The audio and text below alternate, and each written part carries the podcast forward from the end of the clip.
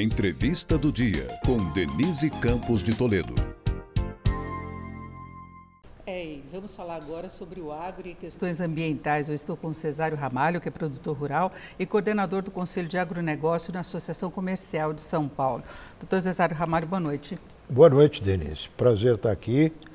E de cara eu agradeço a oportunidade de vir falar numa emissora importante, uma rede significativa, falar um pouco do agro brasileiro, das coisas boas que nós temos no agro. É, e o agro que foi significativo no PIB, né? Nós tivemos Opa. essa comparação agora há pouco, segurou mesmo o crescimento no primeiro semestre. Agora, sempre tem a questão ambiental em relação ao agro. O senhor escreveu um artigo antes da COP, dizendo que o agro brasileiro poderia participar da conferência sem medo, só mostrando o que está fazendo. E a gente sabe que tem uma área do agro focada inclusive em exportações, que tem uma preocupação ambiental, porque o consumidor mudou, o perfil é diferente, tem essa exigência inclusive, para as exportações e mesmo o consumidor local. Há uma preocupação melhor, maior com o meio ambiente. Agora, isso não é, não é 100% do agro. E tem um histórico de desmatamento, de invasões de terras, uma série de coisas. Então, na hora de se fazer uma avaliação, ainda tem uma mistura aí dessa avaliação do agro, como se o agro fosse contra o meio ambiente. Né? Olha, o, o, o que eu digo, Denise, eu sou em quatro gerações trabalhando nisso família e tudo. Nós somos ali de Minas Gerais, Triângulo Mineiro. E eu sempre ouvi meu avô dizer que perto da água a gente não podia derrubar nenhuma árvore. Então, com isso, eu procuro traduzir um pouco para as pessoas, os cidadãos, é, que o agricultor, de fato, ele tem a preocupação com o meio ambiente. Ele tem certeza absoluta que ele tem que cuidar do meio ambiente. E nós aqui, eu acho que hoje a gente está atingindo e está tendo reconhecimento de que o agro brasileiro ele é altamente sustentável. Ele é sustentável no centro-sul, no centro-oeste e tem essa pecha de Amazônia. Mas a Amazônia não é o agro. Menos de 2% do agronegócio brasileiro está situado na Amazônia. É insignificante e nós somos absolutamente contra as derrubadas ilegais. O governo facilitou, não é que facilitou, mas ele, ele deixou de ser enérgico, firme ao coibir todas essas degradações que existem na Amazônia. Porque já é o garimpo tem uma legislação, ilegal, não é? é? Tem uma legislação restritiva. Exatamente. A, a, a derrubada ilegal, o, o, o ouro, o PCC, o roubo de madeira. Isso é o que é, uma, é um mar sem, sem, sem fim aquilo ali, que nós precisamos separar do agronegócio brasileiro, que é altamente eficiente. Nós temos uma produtividades colossais. Nós crescemos, Denise, em produção do agro 580% em 50 anos, cinco, cinco décadas. Enquanto que ocupamos 140% mais de terra. Você veja que, que distância que nós tivemos.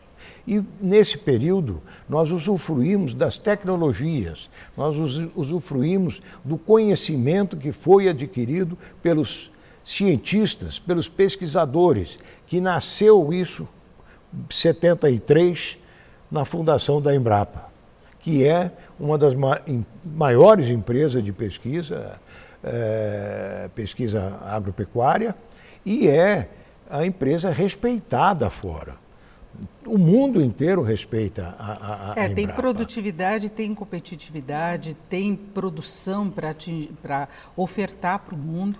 Agora, há uma preocupação ainda com a questão, por exemplo, de emissão de gases na pecuária. Então, isso exige mais incorporação de tecnologia, porque a tecnologia existe. Então, Exato. o produtor que está preocupado, ele consegue, não é? Ele consegue e hoje nós temos, você abriu aí o a, a, nossa entrevista falando dos, das indústrias, dos frigoríficos. Nós somos hoje o maior exportador, segundo maior produtor e primeiro exportador de carne bovina. Somos o maior do frango, o terceiro ou quarto dos suínos. Quer dizer, o Brasil é o grande produtor da proteína animal, usando o milho brasileiro. Você, nós estamos, como eu mostrei para você, você está ocupando terras hoje no Centro-Oeste. Eu ontem estivemos com o Perosa, que é um assessor e secretário do Ministério da, da Agricultura. O governo está programando uma, uma revolução na agricultura brasileira, porque nós temos hoje, Denise, muita terra é, degradada no centro-oeste brasileiro. Nós plantamos, é, as pessoas que estão nos ouvindo, um monte, um monte de coisa, é um monte que a gente planta.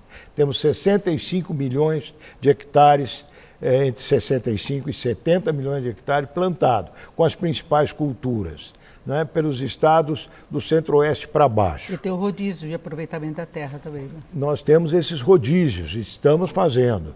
Nós temos hoje um programa de alto sucesso que é a integração lavoura, pecuária e floresta. Isso traz uma nova rentabilidade para o setor e fez com que nós temos, é, praticamente na área de grão, temos duas safras. Não temos no Rio Grande do Sul por causa de clima e etc., como a Argentina também não pode. Mas as outras áreas nós temos de duas safras a três safras, que, nós, que fez com que o Brasil garanta a segurança alimentar de 150 países. Agora, eu queria saber qual a sua expectativa em relação à próxima safra, porque o, o agronegócio, a agropecuária, também está sentindo os efeitos do aquecimento ah, global, sim. das mudanças climáticas. Né? Há pouco a gente estava vendo nova previsão de chuva excessiva para o sul, é uma área de produção de grãos, teve seca em várias regiões, Mato sim. Grosso, Mato Grosso do Sul.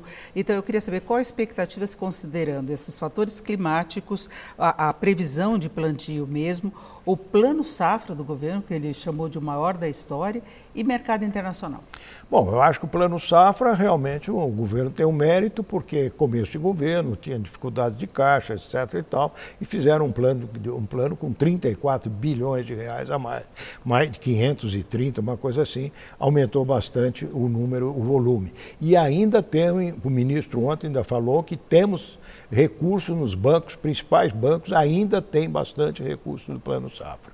E eles pedem, se um produtor for ao Banco do Brasil e ele falar não tem recurso, telefona para o Ministério e fala que estou aqui no Banco do Brasil assim assado que o Ministério toma providência imediata. Manda ele para outro banco, faz alguma coisa né? para não deixar perder o, perder o tempo. O agricultor tem janela nós precisamos plantar, por exemplo, a soja, vamos admitir, entre o dia 10 e o dia 20. O dia 21 não é bom e o dia 9 também não é. Então nós temos que aproveitar isso. Agora dependemos das chuvas. As chuvas são realmente preocupantes. Nós temos já uma previsão de quebra de safra de soja na ordem de 10%. O milho também terá uma, uma queda, principalmente que vai perder a janela, porque nós atrasamos o plantio da safra e com isso inviabiliza o plantio do milho. E já tem alguns produtos em alta na inflação, não é? Só um detalhe. Nós temos, há dois anos atrás, nós tivemos um problema sério de milho, porque a nossa demanda de milho cresce fortemente, porque o Brasil cresce assustadoramente a, a, a, a, conquista de novos mercados para a carne eh, de avícola, da, das aves. Então, o consumo de milho cresce, mas a produção de milho também cresce. E ao crescer, cresce a produção de milho para os galinheiros, os frangos e as galinhas e os ovos, cresce também para a energia. Nós temos um volume bastante milho. significativo já do etanol de milho. E no etanol de milho, nós temos um outro subproduto que vai substituir o milho nos confinamentos. Porque essas áreas que nós estamos avançando com a agricultura são áreas de pastagens degradadas, mas que são, estão dentro da infraestrutura. Nós não precisamos fazer estrada, nós não precisamos fazer uma sede do Banco do Brasil, não precisamos fazer igreja, escola, nada. Isso tudo é feito no próprio estado de São Paulo. Você tem um volume de terra significativo, na ordem de 6 milhões de hectares, de acordo em acordo com o projeto Lupa da Secretaria da Agricultura, que faz com que a gente enxergue a possibilidade de dobrar essa agricultura em 10 anos. Isso seria em São Paulo? Eu falei de São Paulo, mas é Brasil. No Brasil nós temos, Denise, segundo um, um estudo que a Embrapa está fazendo, apoiada em alguma pesquisa da Universidade Federal de Goiás, nós devemos ter 40, 50 milhões de hectares degradados. É um hectare de, de terra que não produz agricultura e produz lá um boi mediocremente. Então, o governo vai fazer um programa, buscou recursos fora, segundo eles, caminha bem a entrada, a chegada desses recursos. É, inclusive então, o presidente é um, Lula falou a respeito disso. Nós vamos dar um susto no mundo. Áreas degradadas, é isso. Nós vamos dar um susto. O Brasil, os brasileiros, que nós brasileiros temos que ter orgulho da agricultura brasileira. Não a Amazônia. Proteção total à Amazônia. Nós não precisamos e não queremos que a, a, misturar a Amazônia conosco. Mas a eficiência brasileira é tão grande que a turma vive está sempre criticando. É agro e meio ambiente, é, é isso. Eu agradeço muito a participação do Cesário Ramalho, a presença aqui no Jornal da Gazeta, porque é produtor rural e coordenador do Conselho de Agronegócio da Associação Comercial de São Paulo. Essa foi a entrevista do dia para o podcast do Jornal da Gazeta.